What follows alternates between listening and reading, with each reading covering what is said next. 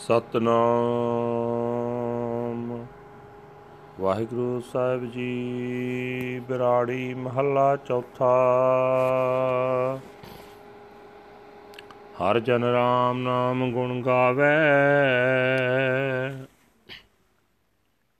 ਜੇ ਕੋਈ ਨਿੰਦ ਕਰੇ ਹਰ ਜਨ ਕੀ, ਆਪਣਾ ਗੁਣ ਨਾ ਗਵਾਵੇ। ਰਹਾਉ ਹਰ ਜਨ ਰਾਮ ਨਾਮ ਗੁਣ ਗਾਵੇ। ਜੇ ਕੋਈ ਨਿੰਦ ਕਰੇ ਹਰ ਜਨ ਕੀ, ਆਪਣਾ ਗੁਣ ਨਾ ਗਵਾਵੇ ਰਹਾਉ ਜੋ ਕਿਛ ਕਰੇ ਸੋ ਆਪੇ ਸੁਆਮੀ, ਹਰ ਆਪੇ ਕਾਰ ਕਮਾਵੇ।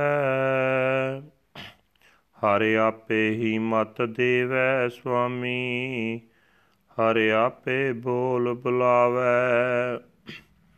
ਹਰ ਆਪੇ ਪੰਚ ਤਤ ਵਿਸਥਾਰਾ, ਵਿੱਚ ਧਾਤੂ ਪੰਚ ਆਪ ਪਾਵੇ।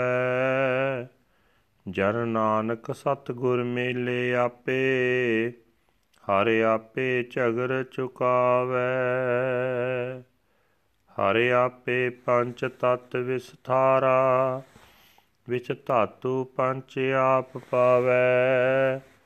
ਜਨ ਨਾਨਕ ਸਤ ਗੁਰ ਮੇਲੇ ਆਪੇ, ਹਰ ਆਪੇ ਝਗਰ ਚੁਕਾਵੇ। ਵਾਹਿਗੁਰੂ ਜੀ ਕਾ ਖਾਲਸਾ, ਵਾਹਿਗੁਰੂ ਜੀ ਕੀ ਫਤਿਹ। ਇਹ ਹਨ ਅੱਜ ਦੇ ਪਵਿੱਤਰ ਹੁਕਮਨਾਮੇ ਜੋ ਸ੍ਰੀ ਦਰਬਾਰ ਸਾਹਿਬ ਅੰਮ੍ਰਿਤਸਰ ਤੋਂ ਆਏ ਹਨ। ਸਾਹਿਬ ਸ੍ਰੀ ਗੁਰੂ ਰਾਮਦਾਸ ਜੀ ਚੌਥੇ ਪਾਤਸ਼ਾਹ ਜੀ ਦੇ ਬੈਰਾੜੀ ਰਾਗ ਵਿੱਚ ਉਚਾਰਨ ਕੀਤੇ ਹੋਏ ਹਨ। ਗੁਰੂ ਸਾਹਿਬ ਜੀ ਫਰਮਾਨ ਕਰ ਰਹੇ ਨੇ हे ਭਾਈ, ਪਰਮਾਤਮਾ ਦਾ ਭਗਤ ਸਦਾ ਪਰਮਾਤਮਾ ਦੇ ਗੁਣ ਗਾਉਂਦਾ ਰਹਿੰਦਾ ਜੇ ਕੋਈ ਮਨੁੱਖ ਉਸ ਭਗਤ ਦੀ ਨਿੰਦਾ ਵੀ ਕਰਦਾ ਤਾਂ ਉਹ ਭਗਤ ਆਪਣਾ ਸੁਭਾਅ ਨਹੀਂ ਤਿਆਗਦਾ, ਠਹਿਰਾਓ। हे ਭਾਈ, ਭਗਤ ਆਪਣੀ ਨਿੰਦਾ ਸੁਣ ਕੇ ਵੀ ਆਪਣਾ ਸੁਭਾਅ ਨਹੀਂ ਛੱਡਦਾ, ਕਿਉਂਕਿ ਉਹ ਜਾਣਦਾ ਹੈ ਕਿ ਜੋ ਕੁਝ ਕਰ ਰਿਹਾ ਹੈ, ਮਾਲਕ ਪ੍ਰਭੂ ਆਪ ਹੀ ਜੀਵਾਂ ਵਿੱਚ ਬੈਠ ਕੇ ਕਰ ਰਿਹਾ ਹੈ। ਉਹ ਆਪ ਹੀ ਹਰੇਕ ਕਾਰ ਕਰ ਰਿਹਾ ਹੈ। ਮਾਲਕ ਪ੍ਰਭੂ ਆਪ ਹੀ ਹਰੇਕ ਜੀਵ ਨੂੰ ਮਤ ਦਿੰਦਾ ਹੈ, ਆਪ ਹੀ ਹਰੇਕ ਵਿੱਚ ਬੈਠਾ ਬੋਲ ਰਿਹਾ ਹੈ। ਆਪ ਹੀ ਹਰੇਕ ਜੀਵ ਨੂੰ ਬੋਲਣ ਦੀ ਪ੍ਰੇਰਣਾ ਕਰ ਰਿਹਾ ਹੈ। हे ਭਾਈ, ਭਗਤ ਜਾਣਦਾ ਹੈ ਕਿ ਪ੍ਰਮਾਤਮਾ ਨੇ ਆਪ ਹੀ ਆਪਣੇ ਆਪ ਤੋਂ ਪੰਜ ਤੱਤਾਂ ਦਾ ਜਗਤ ਖਿਲਾਰਾ ਖਿਲਾਰਿਆ ਹੋਇਆ ਹੈ। ਆਪ ਹੀ ਇਹਨਾਂ ਤੱਤਾਂ ਵਿੱਚ ਪੰਜ ਵਿਸ਼ੇ ਭਰੇ ਹੋਏ ਹਨ। हे ਨਾਨਕ, ਆਖੇ ਭਾਈ, ਪਰਮਾਤਮਾ ਆਪ ਹੀ ਆਪਣੇ ਸੇਵਕ ਨੂੰ ਮਿਲਾਉਂਦਾ ਹੈ।